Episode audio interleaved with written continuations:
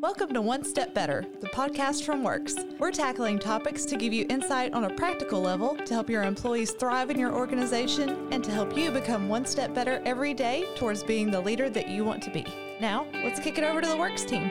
Hello, everybody. Welcome to another episode of the One Step Better podcast. I'm your host, Mike Schaefer, and today we're going to talk about restaurants. So, with me today, we got Stephen Downer. He is our manager of partnerships, channel partnerships here at Whirks and Patrick Accounting, as well as Matt Patrick. We're going to be talking about restaurants because a couple of reasons. One, we deal with a lot of restaurants on an ongoing basis. We get a bunch of questions here lately. We've even been getting more questions from restaurant owners and their teams simply because of the COVID environment and, and we're looking to reopen or maybe we shouldn't reopen and we're trying to change menus and, and all the, the fun stuff that comes with operating a restaurant through a pandemic, which by this time it feels like everybody's experts on when six months ago you wouldn't have even considered it. And so, Stephen, your background is a little bit in the restaurant world. You've worked in restaurants for a, a long, long time. You've been around the restaurant industry, I should say, for a long, long time. Previous to us, you've been in some POS or point of sale systems with Lavu, as well as before that, software automation, Restaurant 365. I feel like it'd be a good topic for us to discuss today coming from your background specifically and kind of what we do here at Patrick Accounting. And so thanks for joining us. I really appreciate you being on the podcast today. Restaurants are struggling to figure out what's going on in every arena they possibly can. New legislation is coming almost weekly, it seems like. There is a massive push towards what do we do if we can't open in at full capacity or how long we can't open at full capacity and that just adds to the normal pressure of what does it look like to make sure that I have a proper inventory or I'm staffed appropriately or or my menu price is correct. It's just a it's a unique animal right now, Matt. I know that you've been getting a lot of conversations about this. Yep. What do you see out there in the restaurant world here today? Being flexible and creative and ready to change at a blink of an eye is what has to happen today. But also staying super laser focused on your data understanding what you're seeing and making adjustments readily available as fast as possible. Getting good data right now is super important. So important. Which really fits our wheelhouse because one of the things that we strive to do is provide business owners and their teams insight and access to data as fast as we possibly can. Stephen, in your experience around the restaurant industry, what are some of the key data points that restaurant owners or operators really look to see on an ongoing basis? I've seen a, a lot of, of different ones. You know, I talked to a group up in, I think it was Michigan, that they were comfortable seeing a, a P&L once a, a year. That's what they saw because they had more money in their bank every week. This was, you know, pre-COVID, obviously. But the biggest things that you want to focus on are your your controllables, right? Like your rent, that's going to stay the same all the time. And so you want to focus on what you can control. So I've always said that there's only three ways to make more money in a restaurant. Control your cost of goods, control your labor, or open another restaurant. Hmm. And so it's a little difficult to open another restaurant right now when you don't know where your money's at, right? And so you can't do that third one. You can't open that other restaurant unless you're controlling your cost of goods, unless you're controlling your labor. That's really interesting because we, we something that we talk about a lot is your controllables are really all that only you have access restaurants to. manage two numbers. If you can manage two numbers of the restaurant, you're there. Mm-hmm. Both numbers are super hard to manage today. Oh, exactly. Absolutely. COVID has changed both those numbers dramatically. You're paying people not to work in some cases. You're paying people more than you should your restaurant quantities and the number of things you're selling every day are different than you've ever had in your historical. So your restaurants that operating at a weird capacity change. So it's very important that you're looking at both those numbers, but also putting them in perspective of, okay, I only have X seats available to sell today during the normal business hours.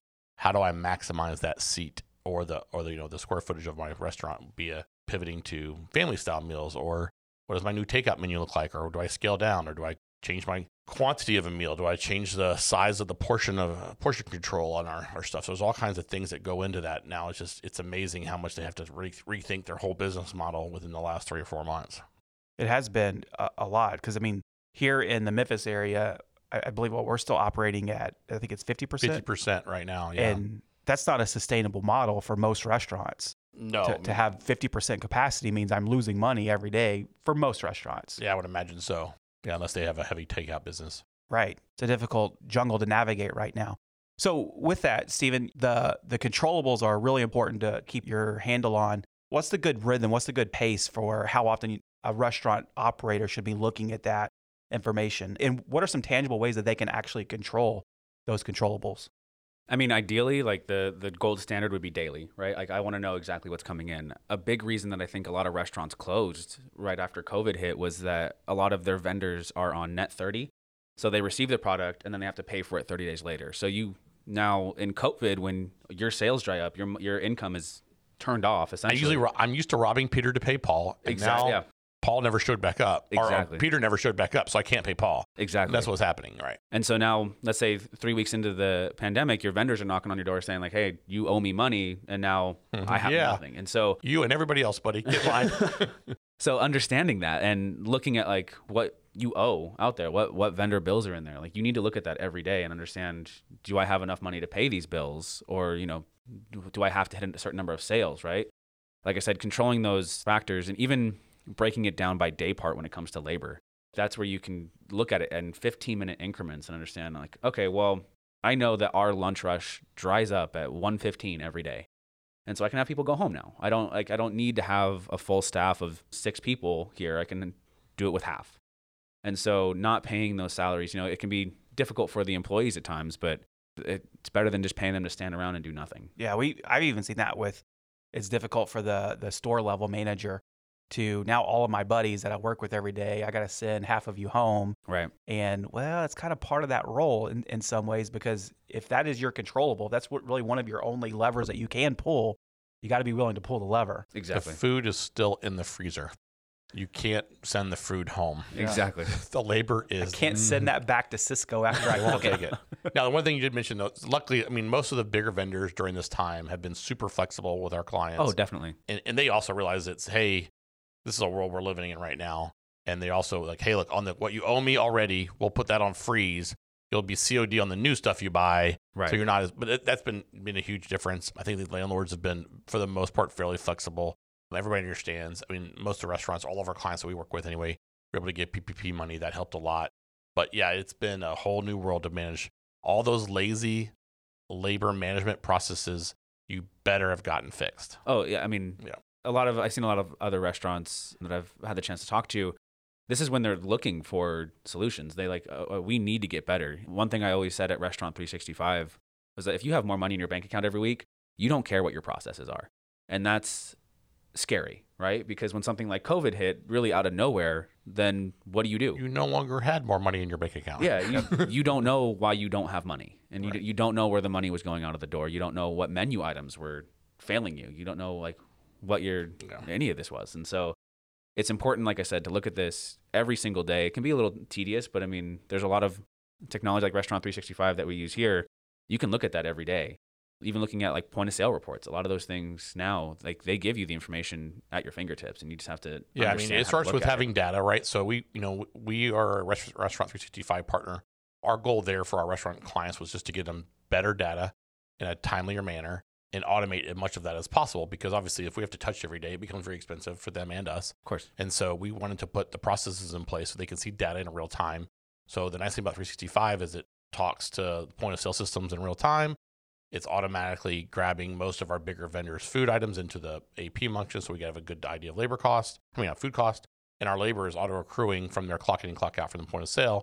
And in our in our world, our you know iSolved uh, for, through work system, it automatically you know, manages that on the back end to make sure everything's kind of going back and forth. So we get basically a true flash report, you know, a true prime cost every single day, and that's data. I mean, that data is huge. Um, exactly.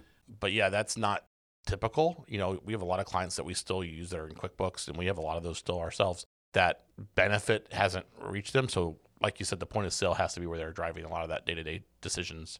And Oh, of course, yeah. Micromanaging their labor. I mean, there's the idea of, you know, good data in, good data out. I know a lot of point of sales have been set up hastily, like, oh, I need to get this thing up and running. And so there's a lot of just weird, random stuff floating in there. Yep. And so I think now, while it is a little slower, we need to look at what our processes are internally in the restaurant and really understand like where things need to get better. You have a little extra time now, put that into making your business tighter, making like understand where your margins are. One of the big things we saw with all this is all the, you know, I'll say Grubhub and Uber Eats and all these third party vendors that you kind of had in the background as a very small part of your of your business now became a crucial part of your business as you're having to pivot and find more to go sales or whatever. And a lot of times we were seeing that they were not necessarily integrated into their point of sale correctly. Right. They had a different online menu system that wasn't connected to their point of sale and it wasn't connected. Like it, all these, they had four or five different systems, just totally disjointed. It's always been on our end a pain in the butt to account for it. We've always done it with the intention of, God, I wish I'd make this easier. Wish, why don't they bring this thing up through their point of sale? But now it became more like half their sales are running up through Yeah. you know, Right. Uber Eats or Grubhub or whatever it was. And it's like, okay, you guys, we got to fix this.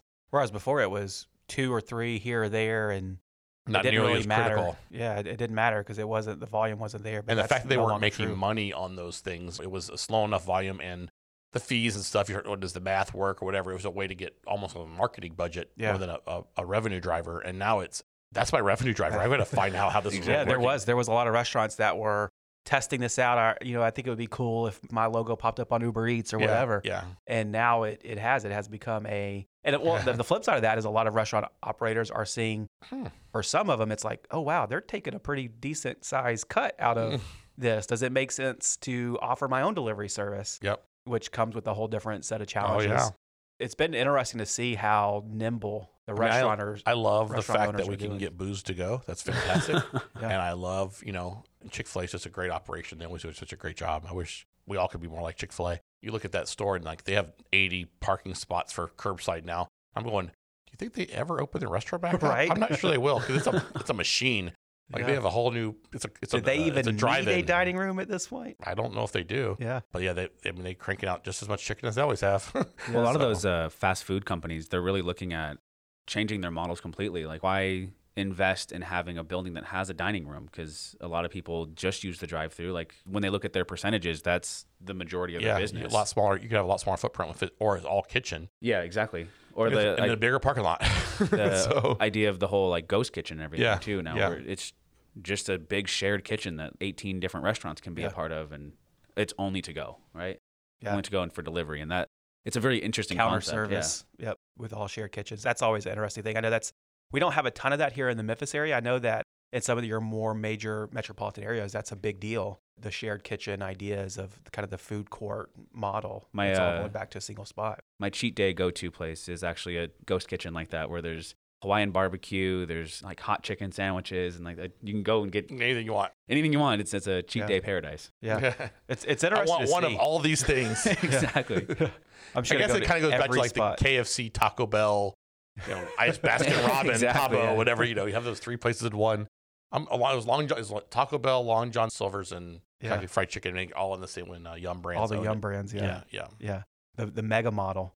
Yeah. And you saw everybody move away from that for so long, but you see how hmm. cyclical this is. And now it's like, oh, wait oh, a second. We got something going on in a situation where if we could share anything, if I'm a single unit operator, then hey, you know what? Maybe there's some efficiencies I can gain here. Yeah, I love it. That's a great concept. it, it is. It is. It's it's interesting to see. Yeah, I think it'll be a little more maybe the use of commissaries more, or like the idea of this idea of a back office kitchen. Catering places have done this for years, where they'll share a kitchen with a restaurant, perhaps, mm-hmm. or they'll have a warehousing kitchen or something in a lot cheaper location than a retail space.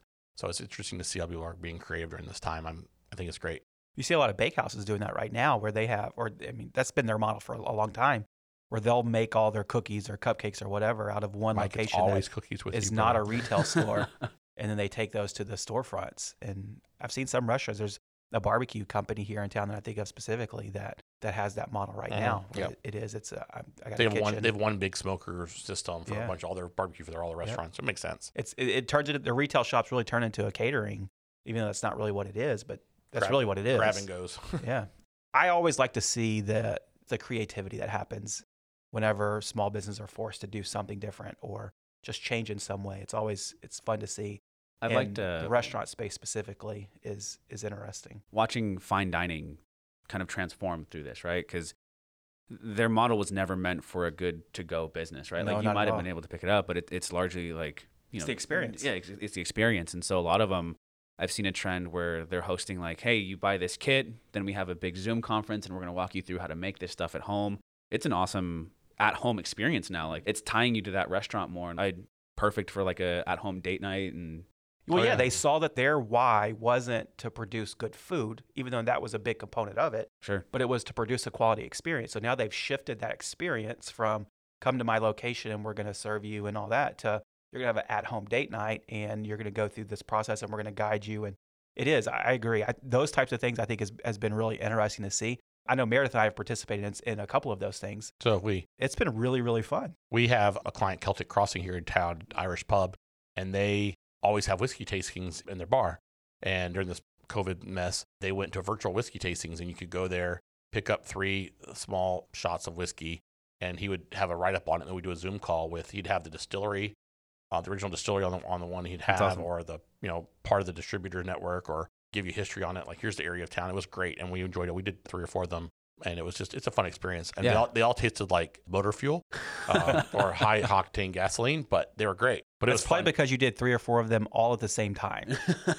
the third one tasted better than the first one. I don't know why, but it just did. It went down Uh, so much better. It was so much better. Um, but yeah, it was, it was a lot of fun. My wife and I did it, but we actually did dual Zoom calls. We'd have the Zoom call with him, and then I had my buddies. We actually sent some up out to buddies of ours, and we ended up Gotcha. having like a side Zoom call so we could talk while he was talking.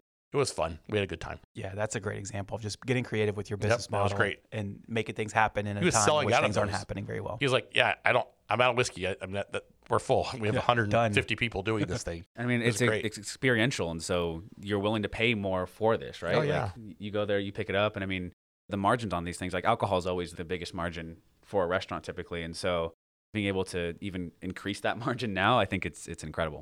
Yeah, and we've talked to our clients a lot about this is a good time to raise prices, and that Sure. the virtual menus have created a lot better option there. The old issue was, got to get my menus reprinted. I got to change my pricing and point of sale. Hey, man, pivot time. You know, you know, change your pricing. If you have half as many seats available every day at your restaurant, pricing is important. Quantity control is important. So all those things were very. It's a good time to be aggressive. Everyone was wanting to go out and eat. They weren't really concerned about the price. And they I mean, we weren't can as even- concerned about the price. We can even look at cutting the menu in half, right? Yes, a like lot of them I don't smaller. need this full like I look at the Cheesecake Factory, right? Like it's a novel when you're flipping Yeah. through their their menus and I think that works very well for their model for like the big dine-in areas that they have, but other restaurants, hey, let's focus on your top 10 SKUs and the ones that we know are making you the most money and that's why like kind of tying it all back that we need to look at this information. We need to understand what are our margins on here? What are our costs? How does that fluctuate, right? Cuz our our distributors they have to make their money they're not going to drop food off and take a loss on it so we Yeah. need to understand our, our same model we need to factor in all these different And with all the shortages that happened, I mean, Oh uh, my gosh, yeah. meat prices went through the roof. Then you had produce prices changing, and so that variability of oh my gosh, I mean, I think some beef was almost three, four times what it was costing before oh my gosh pre-COVID. yeah The processing plant's not able to, to process it, which means distribution's not able to get it. I mean, just all those prices started rising. It's it's allowed the restaurants to have to be more nimble than ever. definitely So one of those controllables is is really food cost, Sure. um, and, and which has a lot of facets to it. One of those is menus that we've been talking about. The reality is, if you're buying produce that's only used in one or two dishes, it probably makes sense not to do that anymore. cut it yeah change Figure your it out. menu. It's Yeah. okay to change your menu. And one of the cool things that is coming out of this is the paperless menus. You know, I don't have that printed copy of my menu necessarily in the building. It's a lot easier to change pricing on menus whenever it's all digital. oh exactly Uh, and so you can go update that and throw that out to that link that you're using for your paperless menu. And it's a pretty easy process. It's going to be interesting to see how some of those things stick around post COVID and getting back to normal because there is a lot of cool stuff that's coming out of this. definitely One of the, you know, the, the third thing that you mentioned on one of the controllables is if I want to make more money, I can open up a new location. Talk a little bit about the difference in the kind of the data collection and information that you're going to get and, and what information you maybe should be getting if I'm a single unit operator versus I'm looking to go, you know, my second or even my 10th unit, sure some of the different struggles and challenges that come with that. it's a matter of collecting that data. There's so much information that uh, that are coming from point of sales today, and if you don't have the infrastructure to manage that in a nice way, right? Like for the longest time, and even really prevalent today, you have people just dumping this information into Excel spreadsheets. And then Yep. they have all their algorithms. They might be a wizard at it, but you're so dependent on that one person. And if they're sick one week, your food cost, your labor cost, like those are out the window. Like you don't know what that is. And so having the right infrastructure and having the right technology stack to make sure that you can look at these things from that macro level, like how my business is doing at a whole, right? Versus that lower level. Because if you have the same concept, and let's say you have 10 locations across, you know, two different cities, right? There's differences in every business in terms of, you know, what your rent might be, what, you know, utilities, things like that, but also in buying profiles, right? Like what what's selling in this location that's not selling in this location. You Number have to be car, able number of cars going by every day. exactly number yeah. of number of um, tops of homes. One of the things that we looked at was when we do some retail work is Google Earth. How many homes are in that area? but just knowing what your traffic patterns are. Hey, I can't turn left in that restaurant. All those things matter Exactly. you're yeah. deciding where you're going to go. And I mean, like I said, in those different locations, like yes, it is all the same concept. It's it's, it's easy to copy paste, right? Like, oh, this concept works so well here. It Where- must also work there. Yeah, where that's not necessarily the case, right? Like you might have to change your Yep. menu a little bit, like you know, have your same concept, but you know, make it feel like it, it belongs in that neighborhood. And There's so- a reason why Coca-Cola has different flavors in America than it does exactly. in China. Yeah, It's interesting. We've had clients that like, like we're in college towns. We're we do really well in college towns, and they'll go to a new college town. They do terrible. If it's a pizza restaurant, and like let's say they're a pizza restaurant, and they go to all these college towns, like that's great. Except for you moved in about a mile and a half away from the the pizza restaurant that's been here for sixty years, right. and that's where everybody's always gone. That's a different. And getting them in a world of that, or oh, hey, exactly. you're not on the. You can't use your dining plan here, but all the other pizza joints in town can. Right. All those things become really apparent when you move to new locations, and you just it's not always the same set of factors. I've said this for years now, but you know, restaurants are something that like we're all very familiar with. We all go to restaurants. We've all, Like 21 times a week for me. but it's someone's going out there like, I want to start my own business. I want to be my own boss. It's easy to say like, oh, I'm familiar with restaurants. I can run a restaurant. I'm a great cook. I have this interesting concept, but there's so much that you just you you don't know. Like you don't know what you don't know at the end of the day. And so having the right partners in that, right? Having the right services like Whirks and Patrick Accounting, it's vital that you have a trusted resource that you can go to and say, what do I do? What is going wrong? There's never going to be like a flip of a light switch and say, hey, now we fixed it. It's all good to go. It takes processes, and that's we have such a wide variety of operators. You know, it's Right. like you have operators that are very financial driven, and so they understand their numbers very well. But Sure. they're not necessarily as good on the operations side, so the people management side or the dealing with their vendors. And you also have the kinds that are like, "Hey, I'm a chef. I don't know anything about my numbers. I just make really good food." right. Well, that's great. Well, we hopefully we can bridge both those gaps sometimes. Obviously, we can do the numbers part, but we have enough history to know that hey, here's some resources you can use for the operation side if you need it. And we're not necessarily those people always. We have great we have great people and great organizations that we're course, a part of, members of the Memphis Restaurant Association or the National Restaurant Association, and we have other operators that we know that are mentors for other other restaurateurs. So it's always interesting to see. A successful restaurant always has all their bases covered, whether it's quality food, good insight into financials, good operations, people person. They have all those bases covered. And that's difficult to find in a single person. Oh, exactly. And so having all of the people around you that can come in and fill those gaps whenever maybe I don't know enough about how to actually run a restaurant, but I'm a James Beard, you know, award-winning chef. sure. Well, fill that gap and you're going to be a lot more successful than if I'm just going to go cl- cook really quality food and sell it for $5. Well, Making quality food is there. super important, but it is one of probably 10 things you have to do to run a successful restaurant. Yeah. Or a million things. I don't know. There's a lot. There's a lot. Absolutely. There's a reason why most restaurants fail and they fail quickly. And it's because it's a lot more difficult than, hey, I make really good cookies. And now, since I make really good cookies, everybody's going to come buy my cookies. Right. It, it's a lot more I mean, you have to be just- a marketing yeah. expert. You have to be a financial expert. You have to understand the operations. You need to. How good are you hiring people? How good yeah, are you? exactly. How are you good at keeping your people? How good are you training your people? How you know? There's a thousand ways of issues that could go wrong there. And if you're one of the billions of people out there that want to run a restaurant and you're not all things to all people, you need good quality partners that are going to come and fill those gaps.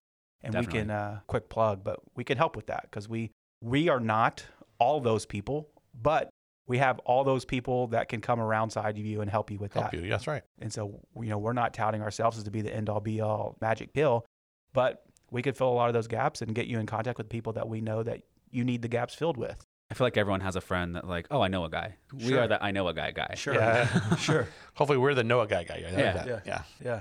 So, well, Stephen, I really appreciate you joining us. It's always fun to talk about restaurants. I think, kind of as Matt alluded to, it's because we go to restaurants a lot. I love them, man. They're great. but it's also because we we do you know help and, and serve a, a lot of restaurants in our business. And so, thanks for coming on board and, and talking with us a little bit. If you are an operator out there, or a restaurant owner, or key leader of a restaurant, and you feel like you know what, you just don't have the insight into what's going on in your organization, or you don't have support to help you through some hard times, we would love to have a conversation. Otherwise, you know, just reach out and, and ask a question on our social media. If you are subscribing to us through Apple Podcasts or Spotify or Google or you know wherever you listen to those podcasts, drop us a question. Let us know that you're out there and, and that you want some help, and we would be glad to connect and see how we can help partner with your organization as well.